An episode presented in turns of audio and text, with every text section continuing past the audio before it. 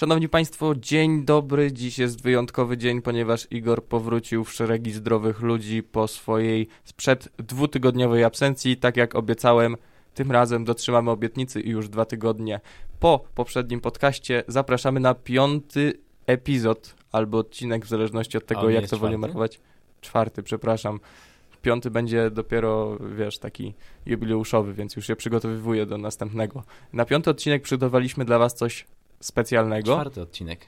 No, ale to na ich... 4. Na... A, 5. Co? Nie rozumiem. Dobra. Jest ich tak mało, a ty już nie potrafisz jakby nadążyć? Nie, nie. Czy ja nie potrafię? Czy nie potrafimy liczyć? Tak, ale to jest jakby...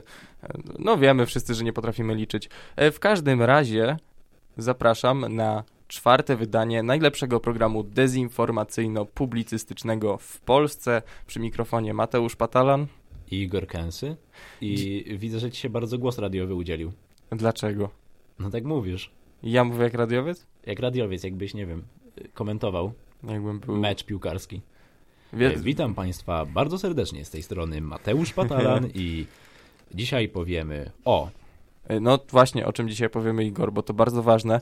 Przede wszystkim zastanowimy się w związku ze zbliżającymi się wyborami prezydenckimi, z którym kandydatów na prezydenta najchętniej poszlibyśmy na obiad. Oraz o naszym ulubionym kandydacie zaraz obok Krzysztofa Kononowicza. A także na samym końcu opowiemy sobie kilka słów o słowach kuratora oświaty z Bydgoszczy, który stwierdził, że powodem powszechnej demoralizacji młodzieży jest gender i smartfony. Zanim jednak zaczniemy, chciałem opowiedzieć historię z niewielkiego Jordanowa. Otóż pewien 16-letni Janek z Jordanowa postanowił, że wesprze walkę osób LGBT i przerobił herb Jordanowa, swojego rodzinnego miasta, na tęczowo. Burmistrz Jordanowa, niestety nie pamiętam jego imienia, a szkoda. Ale nie podobało mu się za bardzo chyba. Chyba uznał, że... Jordanowo na tęczowo, ale nawet się rymuje ładnie, można hasła ładne robić. Ja myślę, że środowiska LGBT powinny tam, wiesz, zrobić swój marsz. A ile, wiesz może jak duże jest Jordanowo? Myślę, że tak 30 000 mieszkańców, biorąc pod uwagę, że mają burmistrza. A są nad rzeką Jordan? Co? Jak się Jordanowo nazywają? Nie, ale mają najlepszego burmistrza świata. Liczba ludności 5000 mieszkańców, a więc się przeliczyłem. No, czy jakieś 30 000. A więc się przeliczyłem. W każdym razie... będziemy jako Radomsko śmiać się z mniejszych teraz? A nie masz takiego poczucia wyższości? Że masz prawa miejskie, czy coś takiego? No można, dobra, masz rację. Masz, mimo że mieszkasz w mieście, które nie ma 50 000 mieszkańców. To jednak, wiesz, to jest miasto wieśniaku, w każdym razie. Co w tym Jordanowie prezydent zrobił? Burmistrz. Burmistrz, przepraszam. Burmistrz Jordanowa... Nawet prezydenta nie mają. Burmistrz Jordanowa uznał, że tęczowa flaga Jordanowa narusza jego heteroseksualność i tradycję i w ogóle chrześcijaństwo i tak dalej. Itd. No i postanowił, no tak mówiąc szczerze, po prostu donieść na chłopaka. Dojechał, na policję. Dojechał chłopaka, tak. I to dosłownie, tak bym powiedział, ponieważ z tego, co mówi Janek, policjanci oskarżali go, straszyli go poprawczaki, mówili, że pomalowanie herbu Jordanowa na tęczowo jest bardzo poważnym przestępstwem. Sensie on to zrobił komputerowo, nie fizycznie. Komputerowo. A gdzie to wysłał? No na grupę na fejsie. I Jordanów chyba tam... Ale jakiś... nie wiem, w sumie, ale na jakąś taką typowo jordanową... Jordańską grupę facebookową. No tak, to jak w sensie, nasze spotet. Zrobił, a na spotet tak jakby. No chyba o to chodziło, w sensie to nie spotet taki jak mamy w Radomsku, tylko grupa mieszkańców Jordanowa. Jordanów jest nasz, czy coś takiego. No dobra, ale jakby... Jaki to jest interes burmistrza w ogóle, że ktoś coś takiego zrobił? No właśnie nikt tego nie wie. Pomijmy już nawet fakt, że nie istnieje paragraf, który zakazywałby, bo nie wolno profanować znaków i symboli narodowych, a herb Jordanowa do niego nie należy. Do nich nie należy. To na jakiej podstawie policja mu groziła poprawczakiem? No właśnie, to jest najlepsze. Kilku prawników zgłosiło się do tego, że dobrowolnie i bez zapłaty są skłonni bronić chłopaka, jeżeli ten zdecyduje się wnieść pozew, ponieważ grożenie poprawczakiem to jest po prostu nadużywanie swojej pozycji służbowej. Ja przypuszczam, że to po prostu komendant główny policji, tam w tym Jordanowie dostał telefon od burmistrza, że jak dalej chce pozostać na swoim stanowisku, to ma zgarnąć mu tego chłopaka na dołek i go nastraszyć. A że on nie miał żadnego paragrafu, żeby to zrobić, co tam powiedzieli, a weźcie go postraszcie trochę, chłopaka tak. To może usunie. Historia skończyła się tak, że Janek przeprosił burmistrza na Facebooku, trochę niesmak pozostał, no ale tyle dobrego, że w komentarzach pod postem burmistrza, w którym się on to chwalił, przyszli ludzie z całej Polski. To jest chyba najczęściej komentowany post na stronie burmistrza Jordanowa, w którym zmieszali go z błotem i to tak dosłownie. Dobrze, Igorze, powiedz mi, z którym kandydatem na prezydenta najchętniej poszedłbyś na obiad? Już się mnie dzisiaj pytałeś i moja odpowiedź cię bardzo zaskoczyła, ponieważ powiedziałem, że poszedłbym z Biedroniem. Albo właśnie można wybrać kandydata interesującego, a można też po prostu wybrać kandydata, z którym ciekawie byłoby zjeść obiad. Na przykład, kto tam jeszcze jest taki ciekawy? Z Zandbergiem. Na przykład obiadzik z Zandbergiem. Ale on nie kandyduje. No ale byś zjadł z nim obiad. Zjadłbym z nim obiad. Ale znaczy, lista jest długa. Chętnie bym zjadł obiad z Braunem. Naprawdę? Chętnie bym zjadł obiad z Grzywą. Z Robertem Biedroniem według, wyobraź sobie, Ibris, poważna sondażownia, robi sondaż, w którym tysiącom Polaków zadajesz pytanie, z kim najchętniej zjadłbyś obiad? No i tutaj mogę powiedzieć, że oczywiście wygrywa nasz obecny prezydent Andrzej Duda, z którym obiad zjadłoby 35,4% respondentów. Następnie Władysław Kosiniak-Kamysz, 17,5%. A na samym końcu główna kandydatka Platformy Obywatelskiej Małgorzata Kidawa-Błońska z wynikiem 16%. Robert Biedroń jest tuż za podium, zdobył 10,9% głosów. Następnie Szymon Hołownia. Natomiast najgorzej wypadł Krzysztof Bosak, 3% zaledwie. Dodajmy, że niezdecydowanych było 6%, więc niektórzy wolą nie zjeść obiadu w ogóle, niż zjeść go z Bosakiem. Krzysztof Bosak tego roku obiad zje sam. Niestety obawiam się, a właśnie, czy nie wiem, czy słyszałeś, ale Konfederacja, ta partia wolnorynkowa i w ogóle nie dostała, żaden bank nie chce im udzielić pożyczki na kampanię, bo uważają, że to im się nie opłaca i że to jest zbyt niestabilny twór i że oni nie zapłacą na pewno. No tak działa wolny rynek, że takie, wiesz, ugrupowania sezonowe są eliminowane z niego, ale mimo wszystko mam nadzieję, że zbiorą te pieniądze, nie? Ale kontynuując, a właściwie to nie kontynuując, tylko zmieniając lekko temat, jest pewien kandydat na prezydenta, którego jesteśmy skłonni poprzeć. A jeszcze przed tym chciałbym jeszcze jedną sprawę wpleść, a mianowicie tą mini plagę messengerową, czyli właśnie, bo od wczoraj nie można się do niego starego na plaży. Od wczoraj nie można się dobić do niektórych osób na Messengerze przez pewien bardzo nieprzyjemny żart, który polega na tym, że wysyłamy człowiekowi zdjęcie twojego starego na plaży, a mianowicie jest to mężczyzna w kąpielówkach około lat na oko 40, trzymający butelkę w ręce. I stoi na plaży. I dookoła zdjęcia jest biała obramówka.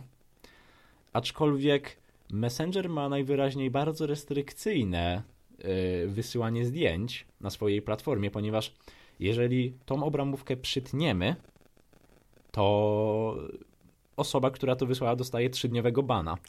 Tak, ponieważ jest to kadr z dziecięcej pornografii. No, ale nikt się tego nie spodziewał. To jest gościu z butelką, w sensie, ale bardzo mnie też, znaczy no, może nie zszokowało, bo można się łatwo domyślić, ale że jakby Messenger aktywnie po prostu ciągle monitoruje to, co kto wysyła. To jest trochę przerażające jednak mimo wszystko, bo liczyliśmy na jakąś tam, wiesz, chociaż dozę prywatności. Cokolwiek. No a tu się okazuje, że no... wyśle zdjęcie gościa z butelką i nagle... dostajesz bana. Nie wolno też zapominać o tym, że w wyścigu o fotel prezydenta stanie naprawdę najważniejszy kandydat. Kandydat, jakiego jeszcze nie mieliśmy i kandydat, którego potrzebujemy, ale na niego nie zasługujemy, ponieważ to, co on nam proponuje, jest po prostu zbyt piękne, zbyt prawdziwe. Pan Sławomir Grzywa. Najlepszy kandydat na prezydenta. Tak, jest to kandydat, o którym wspominaliśmy. Kandydujący z ramienia partii Sami Swoi, który obiecuje nam wiele zmian w kraju nad Wisłą. Ja może przeczytam postulaty, które on pisze. Głównym celem partii Sami Swoi jest likwidowanie wszelkich patologii, doprowadzenie do uzdrowienia służby zdrowia, proekologiczne działania i tak dalej. Ale właśnie uzdrowienie służby zdrowia to takie bardzo, bardzo chwytliwe hasło. Ale i tak dalej. I tak dalej. No, jakbyście pytali, jaki jest program pana Grzywy, no to i tak dalej. No, zrobimy, żeby była lepsza służba zdrowia i tak dalej. no wiecie, nie? Lepsza służba zdrowia i tak dalej, co tam jeszcze? Zatrzymać zmiany klimatyczne i tak dalej, na całym świecie w ogóle. I tak dalej. Ale słuchaj, bo on tutaj ma swoją partię Sami Swoi. No. Ona ma około 160, już 189 polubień. Przed chwilą było 165. Wow, ale szybko rośnie. Boty z Chin działają. No i on pisze tutaj, że każdy sondaż beze mnie w roli faworyta w wyborach prezydenckich oraz bez Sami Swoi z wynikiem 11-13% to brednia. Więc jak widzisz, wszystkie sondaże kłamią. No co? Zakazane. Wszystkie sondaże kłamią, partia Sami Swoi. My chcemy tutaj podjąć taki apel, bo niestety chyba pan Grzywa nie ma dostatecznych zasięgów na swoim profilu, więc my chcemy poprosić, żebyście zbierali dla niego podpisy poparcia, listę poparcia kandydata na prezydenta RP Sławomira Grzywy można pobrać na fanpage'u partii Sami Swoi. Trzeba ją dostarczyć do Opola na ulicę Samborską 1. Lub wysłać listem. Poleconym koniecznie, no właśnie tam. Więc wiecie, jeżeli macie nadprogram... A ile potrzeba? 100 000. Ile fanpage ma polubień? 189. Boty z Chin chyba muszą bardzo dobrze zadziałać. Ale nie, tylko że wiesz, boty z Chin nie mogą podpisywać list, nie wiem czy wiedziałaś. A niech to. No, trochę problem jest pewien. Nie no, ale my mimo wszystko nie śmiejemy się z pana Grzywy. Życzymy mu powodzenia. Tak, bo ja jestem zdania, że polityka bez odrobiny takich czarnych koniów, albo koni, jak to tam woli, byłaby po prostu nudna. Zresztą wiesz, my już mamy takiego kandydata, który się trochę wyrwał z pudełka właściwie, czyli Szymona Hołownię. No nie wiem. Chociaż on jest lepiej przygotowany niż pan Grzywa chyba. I tak. Znaczy, może nie jest lepiej przygotowany, ale ma więcej środków na zorganizowanie wszystkiego i bycie przygotowanym. Tak jak już mówiliśmy, pan Hołownia zebrał ponad 800 000 złotych, teraz już chyba 900 000, bo ludzie nadal wpłacają i on chce pochwalić się tym, że zbierze na swoją kampanię rekordową sumę tylko dzięki środkom pozyskanym od obywateli. Przenosimy się na chwilę... A jaka jest rekordowa suma? Rekordowa suma? No to tak Korwin 800 000 najwięcej zebrał. Wow, nie spodziewałem się. Myślisz, że to dużo 800 000? No nie, ale że Korwin... No bo niektórzy mówią, 800 000 zebrał, ale dużo. No fakty są takie, że limit pieniędzy, który możesz wydać na tę kampanię, to jest około tam chyba 20 parę milionów. Andrzej Duda ma budżet 20 milionów mniej więcej. Tak samo Kidawa-Błońska oczywiście. No i wiesz, ci kandydaci, co mają takie po 800 000 te fundusze, to nie wykręcają zbyt wyników dobrych. Bo demokracja powinna polegać na tym, że wybieramy najlepszego kandydata, a nie tego, którego więcej razy zobaczyliśmy na plakacie wyborczym, ale obaj wiemy, jak to wygląda w rzeczywistości. Przenosimy się na chwilę do Bydgoszczy, gdzie kurator oświaty... Ogłasza. Kurator oświaty z Bydgoszczy ogłasza. Zaprasza na debatę pod hasłem współczesne zagrożenia kulturowe, smartfon, pornografia, gender.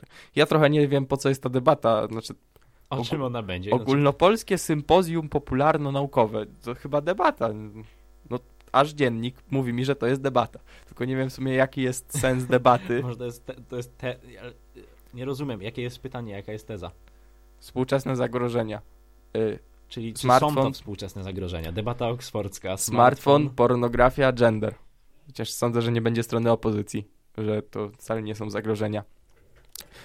No, w każdym razie ma się na nim pojawić m.in. ksiądz Paweł Bortkiewicz, znany z takich słów. Elementem tych środowisk jest edukacja seksualna, która na każdym etapie swojego istnienia domaga się masturbacji uczestników w tej edukacji pod kontrolą seks-edukatorów. To typowe zachowania pedofilskie i przymuszanie dzieci i młodzieży do zachowań seksualnych. Nie tylko nie ma protestów wobec tych działań, ale są one narzucane. Można mówić tu o schizofrenii działania. Liberalna strona nie walczy o zaprzestanie zła, czuję się urażony, jakim jest pedofilia, ale o zniszczenie kościoła. No będzie też oczywiście Ordo Iuris, ale co jest najgorsze, patronat nad tym wydarzeniem objął kurator oświaty z Bydgoszczy. Ja nawiązując do wypowiedzi tego księdza, to ja czasami mam wrażenie, że niektórzy ludzie po prostu... My żyjemy w społeczeństwie, ale mam czasami wrażenie, że niektórzy ludzie po prostu nie żyją. To, w społeczeństwie. Co? Ale to, nie wiem, o co ci chodzi teraz.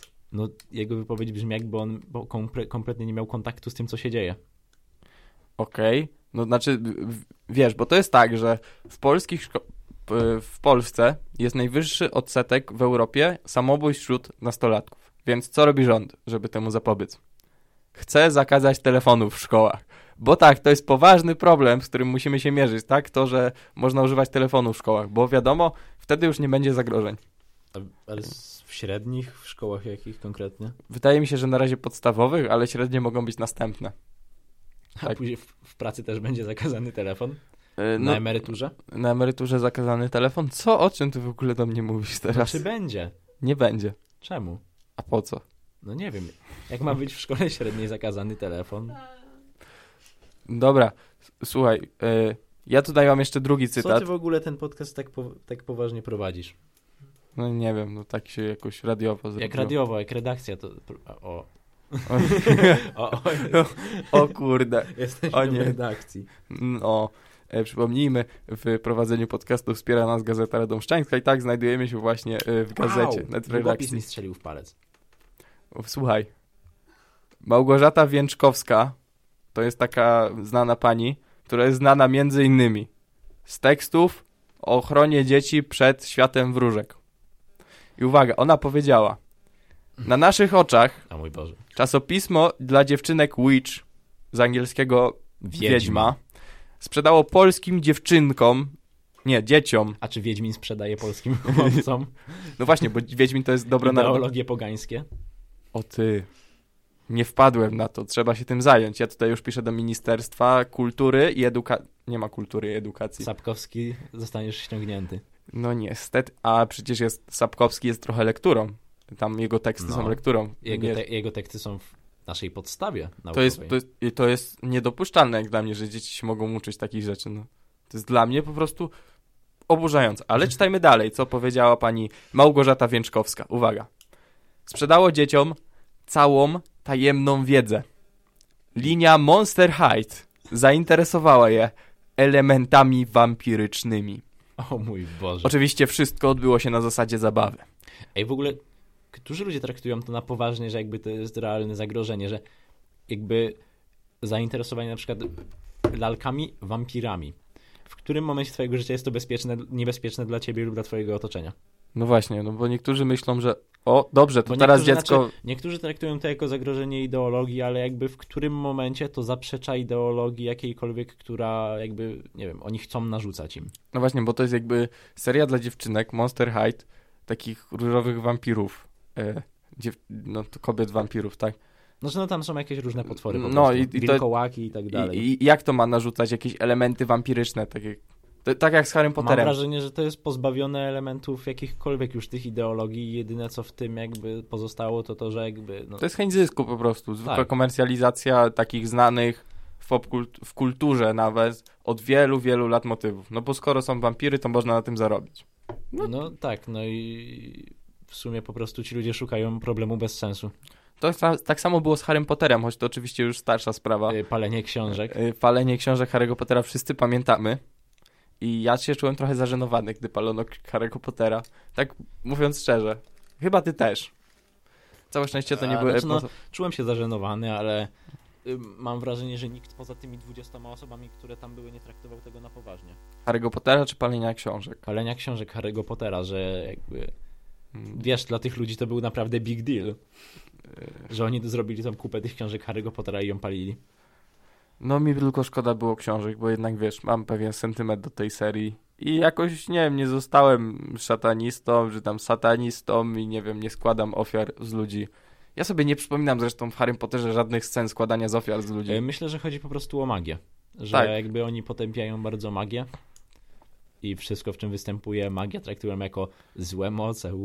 Wydaje mi się, że to jest tak ten sam mechanizm, co mówiłeś mi, kiedy tutaj szliśmy, że ludzie mówią, że polska muzyka jest słaba, dlatego, że słuchają jej, nie wiem, 2 razy w miesiącu, włączając sobie RMF podczas jazdy samochodem.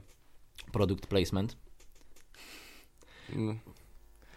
No trochę product placement. Jakąkolwiek stację. Jakąkolwiek inną stację radiową niż RMF FM? Nie niż. Jakąkolwiek stację, no tam nie skreślajcie mnie z listy pracowników potencjalnych, proszę. Ja ci tu ratuję tyłek, Mateusz. No dobrze, ale no tak jest, prawda? Ludzie mówią, że tak jest. Że co, polska muzyka jest do niczego, ale nie słucham. Bo się nie słucham. No tak. I nikomu to nie przeszkadza. Ja bym... Wiesz, żyjemy w bardzo ciekawych czasach, powiem ci, bo ostatnio... Bo my specjalnie tutaj unikamy tematu koronawirusa, bo z naszym zdaniem to zostało bardzo rozdmuchane. No tak. Ale jednak, gdy dziennikarze pytają na przykład głównego dyrektora Sanepidu... Skąd krzywka i dlaczego piłka? Co? Nie. Pytają głównego dyrektora Sanepidu, bo wiesz, maseczki znikają ze sklepów, nie?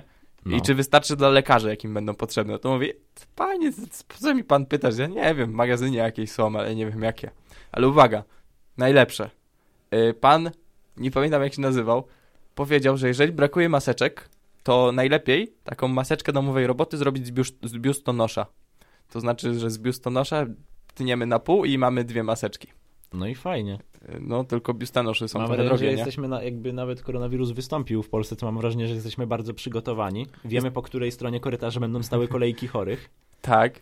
No przepraszam bardzo. Przecież my przygotowywaliśmy się latami na to zagrożenie.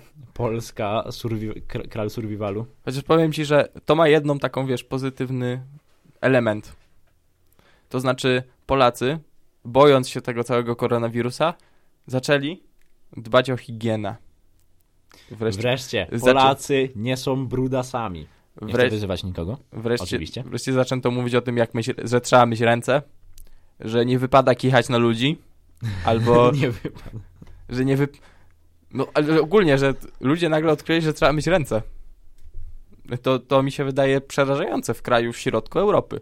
Ludzie odkrywają, że trzeba myć ręce, bo można się zarazić jakimś syfem. No. Straszne. Jeszcze możemy powiedzieć o naszym pomyśle klasyfikowania krajów sąsiadujących Polsce. A właśnie, bo... Na podstawie filmów historycznych, polskich filmów historycznych, tak, bo tak się... aczkolwiek można stworzyć też inne tier listy bazujące na podstawie filmów historycznych zagranicznych. Tak, szanowni państwo, my właśnie wracamy z Dni Kina w pierwszym ELO, byliśmy na warsztatach krytyki filmowej, no i do naszej głowy wpadł taki pomysł, że w polskich filmach historycznych zawsze, jeżeli występują jakieś obce nacje, to one mają konkretnie przypisane cechy. No i na przykład w polskich filmach historycznych Niemcy mają tylko jedną cechę. Nienawidzą Polaków. Rosjanie. Nienawidzą Polaków. Ukraińcy. Nienawidzą Polaków, ale Polacy ich lubią. A Czesi? A to nie wiem. Bo nie ma Mówią Czechów. Śmiesznie. Nie ma Czechów w polskich filmach historycznych. Jakoś głupio brzmiło jakieś... Dziwny mają ten język. No, ale Litwinów to już w ogóle nie ma w polskich filmach historycznych. Anglicy też nie lubią Polaków, ale ich nienawidzą, a Francuzi to tchórze. No, więc to są cechy charakteru. I trochę mi głupio, bo ostatnio obaj oglądaliśmy Legiony. To już było jakiś czas temu. Mm-hmm. I ja pamiętam ten film bardzo dobrze. Te schematy się dokładnie jakby potwierdziły w tym filmie. Najgłupszy moment tego filmu był wtedy... kiedy Rosjanie zrobili sobie strzelanie do Polaków tymi działami, nie? Do dwóch Polaków i to jeszcze był taki stereotyp, że kto strzeli, ten dostanie wódę, nie? No. To w ogóle takie stereotypy są. Dla mnie to było obrazą trochę. Przedstawienie konfliktu w tak jednostronny sposób. Zwłaszcza, że po stronie rosyjskiej walczyli Polacy. Z przymusu. Po prostu zostali wzięci do wojska. A jedyny Polak, który służy w armii rosyjskiej, to jest zdrajca, po prostu nienawidzi Polski, on to jest tam, wiesz, za carem, że nienawidzi Polaków, zamordowałby wszystkich. No, to jest wierne odzorowanie w filmie historycznym historii. Nie, to jest jednak najgorsze, bo gdyby jakiś milioner powiedział sobie, no dobrze, zrobię sobie legiony, to wszystko było w porządku. Tak, jego miliony, on tam wybiera na co to utopić. Ale niestety... Pieniądze na ten film pochodzą z funduszy Ministerstwa Kultury i Dziedzictwa Narodowego. Wiesz, ja mam czasami wrażenie, że Ministerstwo Kultury i Dziedzictwa Narodowego rozdziela te pieniądze na oślep. I to dosłownie tak, na oślep. Losują numer konta bankowego. na które będzie przesłany. A czasami udają, że nie widzą, że jest fajna inicjatywa, bo im nie pasuje politycznie. Na przykład kojarzysz wolne lektury na pewno, nie? Mm-hmm. No to ostatnio przystawano jakby dotacje na promocję czytelnictwa z ministerstwa. Wolne kultury nie dostały ani złotówki. Mm-hmm. A wiesz, kto dostał najwięcej? Kto? Taka katolicka fundacja na zorganizowanie katolickich targów książki, na które przyjdzie jakieś 20 osób. Ile dostali? Wiesz może? Chyba 200 000 złotych dostali na to. Wolne lektury nie dostały ani grosza na opłacenie hostingu i tak dalej. Oni teraz, jak wszedłem na wolne lektury, to jest taka opcja, że możesz płacić tam kilka złotych. Dla jak mnie na Wikipedii. Jak na Wikipedii, tylko że wiesz. To jest... Wolne lektury pomogły wielu ludziom, bo na przykład, wiesz, czasami nie masz czasu iść do biblioteki. Proszę, możesz na szybko sobie sprawdzić, bo tam jest wszystko na wolnych lekturach. I to coś nie jest, zdaniem ministra, godne tego, żeby dostać dofinansowanie, bo dofinansowanie zostanie katolicka fundacja, żeby zrobić katolickie targi książki. Wow.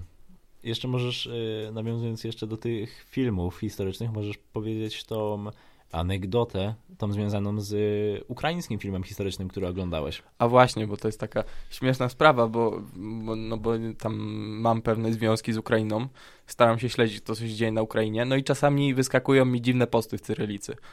No i ja sobie włączam, to był akurat trailer jakiegoś filmu historycznego.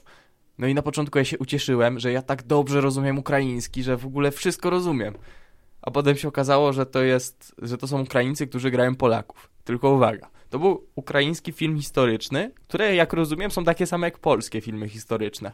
Bo Polacy, a dokładnie polska policja w tym filmie była umundurowana niemalże tak samo jak Gestapo, czy tam SS. Brakowało im tylko trupich czaszek i wiesz, jedyną cechą Polaków w tym filmie było to, że nienawidzą Ukraińców. Ale robi to dla nas jakąś malutką nadzieję, że nie jesteśmy jedynym krajem, którego filmy historyczne tak wyglądają. A Amerykanie, przepraszam, czy Amerykanie silą się na jakikolwiek obiektywizm, przedstawiając swoje czyny wojenne? No, czyli oczywiście nie próbujemy tutaj urazić żadnego fana polskich filmów historycznych. Bo są dobre filmy historyczne. Lub fana historii o takim... polskiej ogółem, ponieważ nie przejmujcie się, najwyraźniej każdy kraj tak ma. Ale wiesz, są dobre polskie filmy historyczne. Ja mówię o tych typowych, beznadziejnych filmach historycznych, które są dotowane z budżetu państwa, żeby dowalić Rosjanom albo Niemcom. I to jest ich jedyny cel istnienia. Ale jeszcze a propos tego ukraińskiego filmu, to ja się dowiedziałem trochę na temat jego fabuły, bo ta ukraińska armia rewolucyjna walczyła z Polakami jeszcze przed II wojną światową i dowiedziałem się, że ten film opowiadał o ich akcji. Tylko że ja jestem zdziwiony, bo były jakieś tam udane akcje, a oni wzięli do opisania nieudaną akcję. Ja może opiszę tę akcję. Otóż Grupa ukraińskich nacjonalistów postanowiła, że napadnie na polską pocztę, żeby zdobyć pieniądze. Było ich 4 chłopa, czy tam 5. No i ta akcja skończyła się tak, że kulawy stróż z jakąś śrutówką zabił jednego z nich, ranił 2 pozostałych i ranił jeszcze jednego, tak że wszyscy musieli się wycofać. Przypominam, kulawy stróż ze śrutówką. I właśnie oni o tym zrobili film.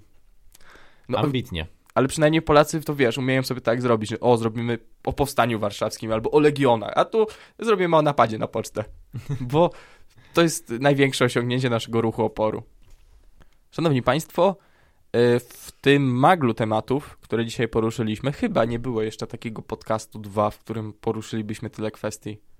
No, ale mam wrażenie, że to był chyba najbardziej chaotyczny jak na razie. To był bardzo dziwny podcast. Bardzo dziwny podcast. Od problemów technicznych po wszelkiego rodzaju problemy egzystencjalne. Zacznijmy od problemów. Jeszcze zapomniałeś o ważnych problemach, o problemach internetowych, bo internet mi nie działał w momencie, w którym powinien działać i nie wiedziałem.